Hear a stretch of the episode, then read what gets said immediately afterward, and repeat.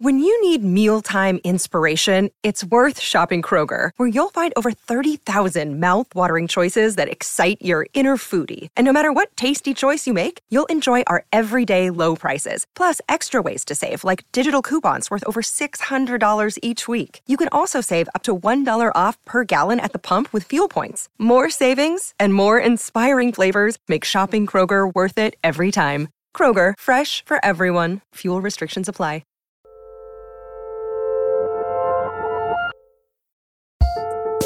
Hello, and welcome to another episode of Working Overtime, Working's bi weekly advice focused Grogu to Working's Mandalorian. I'm your host, Karen Han. I'm your other host, June Thomas, and I'm going to pretend like I'm so hip. I absolutely get that. well, I'm sure you've seen Grogu before. You definitely know of Baby Yoda, yeah. which I think is enough. yeah, exactly. Like I have, I have a vague sense. I couldn't pass an exam about it, but I, mm-hmm. I, you know, I know what world it belongs to and all of that. So sure. If I showed you a picture, you'd be like, "That's Grogu. that's him." So exactly, Mandalorian, yeah. which is enough. Yeah. Here's the thing. I, again, I know you can ace this quiz if you put your mind to it. And I think that relates pretty well to the topic I want to talk about today, Ooh. which is something we've touched on a lot on this show, but maybe not totally tried diving into. And that is how to be kinder to ourselves. Ooh. I think this principle comes up a lot. We've talked about feeling guilty about taking breaks, for instance. But in this particular case, I wanted to talk about being kind to oneself with specific regard to the feeling that you're not accomplishing enough. I know I've had this feeling a lot. Have you, June? Oh, Karen, I definitely have. and it can be really tricky because I am mm-hmm. very conscious that feeling bad about being insufficiently productive does absolutely nothing to solve the problem. In fact, it yeah. makes it worse. Yeah. But knowing that doesn't necessarily get me out of that particular, you know, mental Ouroboros. It's totally maddening. I totally agree, which brings me to my next question, mm-hmm. which is Do you have anything in particular that you'll do when that feeling gets to you? I don't think this feeling has a cure all, really, yeah. but I think, like the act of taking a walk to clear your head, there are at least some temporary fixes out there. Yeah, I agree. I think the key, in my experience, is to put yourself in a situation that is just different on some fundamental level from your routine or usual situation, mm-hmm. taking a walk, taking a shower. I've even dreamed about going to a remote location and screaming, you know? Because when you do those things, you're outside, you're in a cascade of water, or, you know, you're far from the madding crowd yelling at the sky. Yeah, it's hard sometimes to find like the smaller scale or like more immediately possible solutions. Yes. yes. And I think this feeling is also particularly hard to avoid when you're working on something that involves other people and is slowed down, so to speak, in that way, because you're waiting on them to do mm-hmm. something, mm-hmm. or when you're working on something long term. For instance, when working on my book, there were definitely days where I would have written throughout the day, but then at the end feel like I hadn't done anything because I hadn't finished a chapter or something yeah. like that, which yeah. would in itself be a lot given that the chapters in my book were expected to run around 5,000 words. But I still felt that way. Right. Have you encountered this in working on your book, or do you have a healthier outlook on it? Oh, God. Yeah, I always have a healthy. No, no, I definitely have had that experience experience. And, you know, it's so frustrating because, like, I've put in the hours, I've achieved deep mm-hmm. focus, and I feel good about the work that I've done. But I still can get down on myself because I quote unquote don't have anything to show for it. And having something to show for it generally means a word count or a page count that I'd kind of set for myself. And yeah. that is just wrong. And I think it's really hard to kind of waste your time. You always have something to show for it, right? And even if the unlikely event that you spent all day working, you felt kind of productive, but actually what you had written wasn't usable, that actually mm-hmm. also has helped you because, mm-hmm. you know, mm-hmm. finding the wrong words or the wrong structure is a step to the right words and the right structure. So I think it fundamentally it's a goal problem if what you need to do on a particular day or at a particular stage of the process involves for example research or editing or figuring out structure rather than putting words on the page then you have to find a goal for yourself that isn't about word count you are totally on the money. Some progress is tangible, other kinds of progress aren't. And you have yeah. to learn to kind of distinguish that. Yeah. We're going to take a short break, but we'll be right back with a little more advice on how to make yourself feel better about the work that you've done. Lucky Land Casino asking people what's the weirdest place you've gotten lucky? Lucky? In line at the deli, I guess? Aha, in my dentist's office. More than once, actually. Do I have to say? Yes, you do. In the car before my kids' PTA meeting. Really? Yes. Excuse me, what's the weirdest place you've gotten lucky? I never win and tell. Well, there you have it. You can get lucky anywhere playing at LuckyLandSlots.com. Play for free right now. Are you feeling lucky? No purchase necessary. Void where prohibited by law. 18 plus. Terms and conditions apply. See website for details. Hi, this is Dahlia Lithwick, host of Slate's legal podcast, Amicus. If you're listening to this show, you might be interested in Amicus's live show that we're hosting in Washington, D.C. on Tuesday, May the 14th. My colleague, Mark Joseph Stern, and I will be talking to some amazing guests, including Sherrilyn Ifill and a sitting state Supreme Court justice all about how originalism, a relatively recently invented way of interpreting the Constitution, has taken over the Supreme Court and radically reshaped the law. It's been doctrinal rocket fuel for the conservative legal movement and facilitated the rolling back of abortion rights, the expansion of gun rights, and the obliteration of the separation of church and state. And as another wildly consequential Supreme Court term careers to its end, the court's originalists are on a tear. But there's something you can do about it, and we hope you'll join us in DC on May 14th to explore the possible pathways out of the current situation. Go to slate.com slash amicus live for tickets. Hey, listeners, is there a particular creative struggle you'd like to hear us tackle?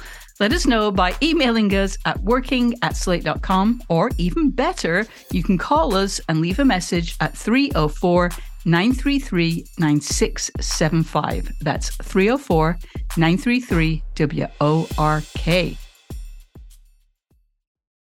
So, we were just talking about how to make progress feel more tangible. And I think one of the major things that comes up in terms of accomplishing this is making a to do list. You get to check things off on your list as you go. And that simple act lends you a sense of accomplishment, especially if you take the trouble to break the big tasks you have down into smaller parts. And I wanted to know, June, are you a to do list keeper and why or why not? Karen, I am 100% a to-do list keeper. you know, I, I do like having that rush from reminding yourself what you've achieved as you just uh, described. I think that's really important. But also, as David Allen, the author of Getting Things Done, famously put it, your mind is for having ideas, not holding them.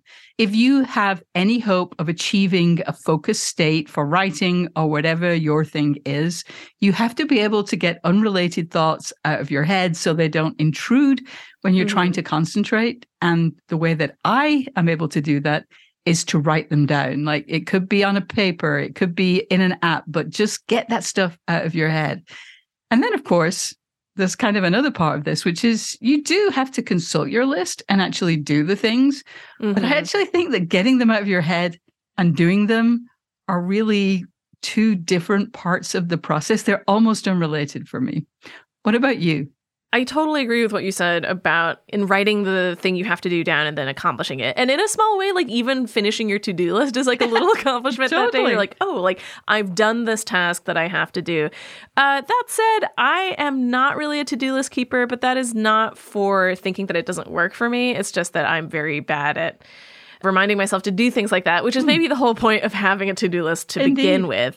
but I do have a follow up to do list question, which is Do you believe in putting personal to do things on there, or do you believe in keeping it just work related? Because I know some people put personal reminders on their to do lists, like doing the laundry, or even smaller self care tasks like going to go take a walk or drinking enough water. I do.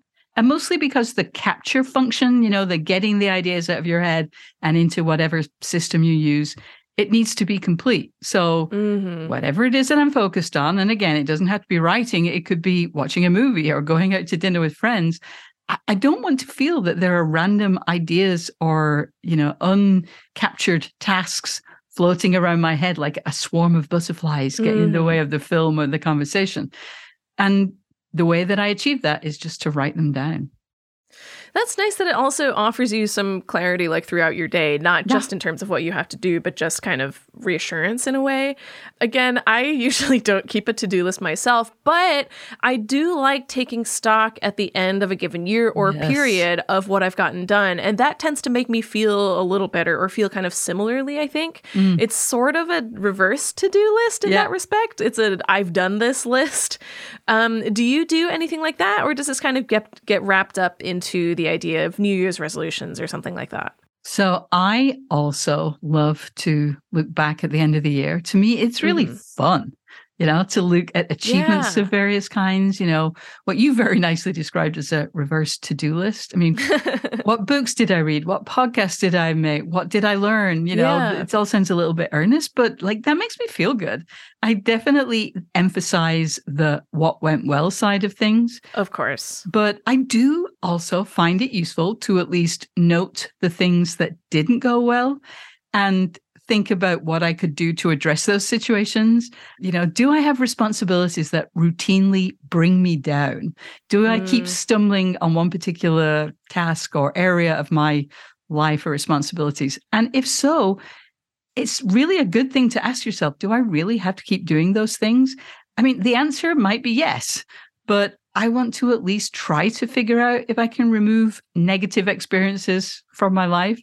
And some of those things might become New Year resolutions, but resolutions feel more like they're about habits rather than big life changes. So I tend to think of New Year's resolutions as fun and all, but you know, more just like a, a habit rather than anything bigger. Yeah, that's a really wonderful way of framing those ideas. We are going to take another little break, but we'll be back with our final thoughts on not beating yourself up too hard after this. Listeners, I just want to remind you that if you're enjoying working overtime, please subscribe so that you never miss an episode. And if you listen on Apple Podcasts, we'd love you to rate or review the show. It really does help new listeners to find us. And if Overcast is your app of choice, as it is for me, please hit the star to recommend the episode to others. Okay, so I think there's also a broader question that we can talk about that's related to this topic of kind of being kinder to yourself about your accomplishments, which is how we set barometers for our own success, which I think you sort of touched on this earlier, because ultimately we're feeling bad about this stuff because we haven't met whatever standard that we've set, right? Yes. Yeah, totally. It's it's just really easy to have your goals be about the final stage of a project. I'm going to have my pitch greenlit. It's all about when my book comes out, but there are so Mhm. many steps along the way and so many other people involved and so many potential random events that could get in the way that just make that inadvisable and it's kind of self-defeating. At the same time, I also think it's important to keep yourself on track. You know, if you have a deadline that is, oh, I don't know, let's just randomly, randomly say January 31st. January 21st would not be a good time to be wondering if you're going to meet it. So, breaking things down to a series of milestones so that you can have the reassurance that you're on track, or if you're not, so you can figure out how to fix that will really help you Mhm. again like feel good about yourself Yeah. and then there's one more part to this that you know it kind of goes back to something i said a little while ago and i think it's really hard for people to hear this Mhm. or you know to face which it has been for me anyway is that i think it is also good for us as humans who deserve happiness to be constantly asking ourselves is this what i really want to be doing and you know, if you decide that it's not, then you have to make a plan to change. Unless you're in a very fortunate situation, you can't just, you know, do a hard stop and, and just like, okay, I'm going to figure it out Mhm. what's next later. Like, no, let's be realistic. Doesn't work quite like that. But if you're not enjoying things that are consuming a lot of your time, at least start considering some other options. Yeah, there's ultimately nobody who's in charge of that ship besides you. Yes. Um, sometimes unexpected things happen. Like we've Yeah. all experienced being laid off, but at the same indeed. time, like hopefully you'll have the ability to make some sort of plan. Mm-hmm. And with that said, I think it's also just useful to remember that a lot of things aren't within your control, yeah, but yeah. that you can do your best with the things that are.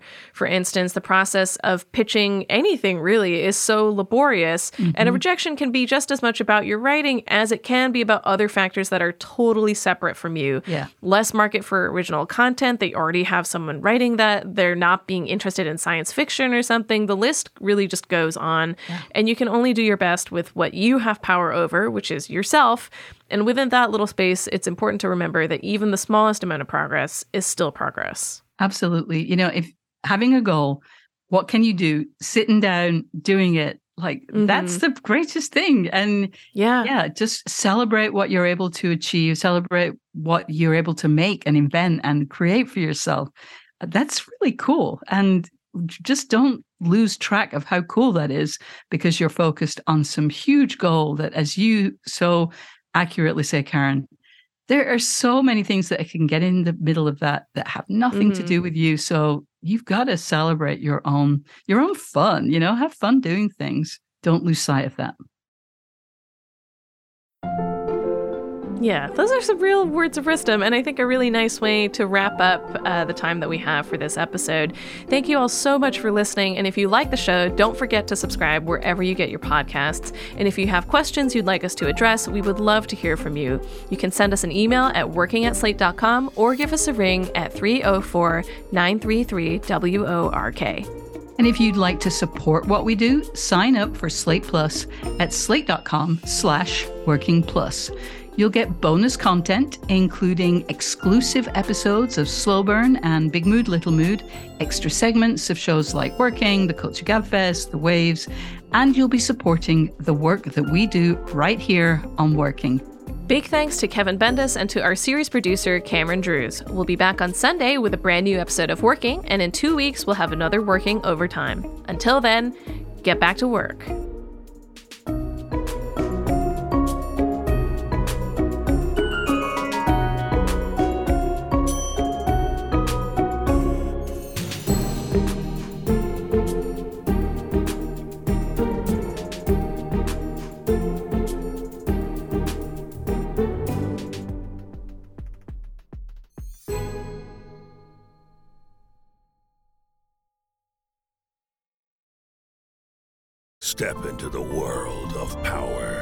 Loyalty, and luck. I'm gonna make him an offer he can't refuse. With family, cannolis, and spins mean everything. Now, you wanna get mixed up in the family business. Introducing The Godfather at ChumbaCasino.com. Test your luck in the shadowy world of The Godfather slot. Someday. I will call upon you to do a service for me. Play the Godfather, now at ChumbaCasino.com. Welcome to the family.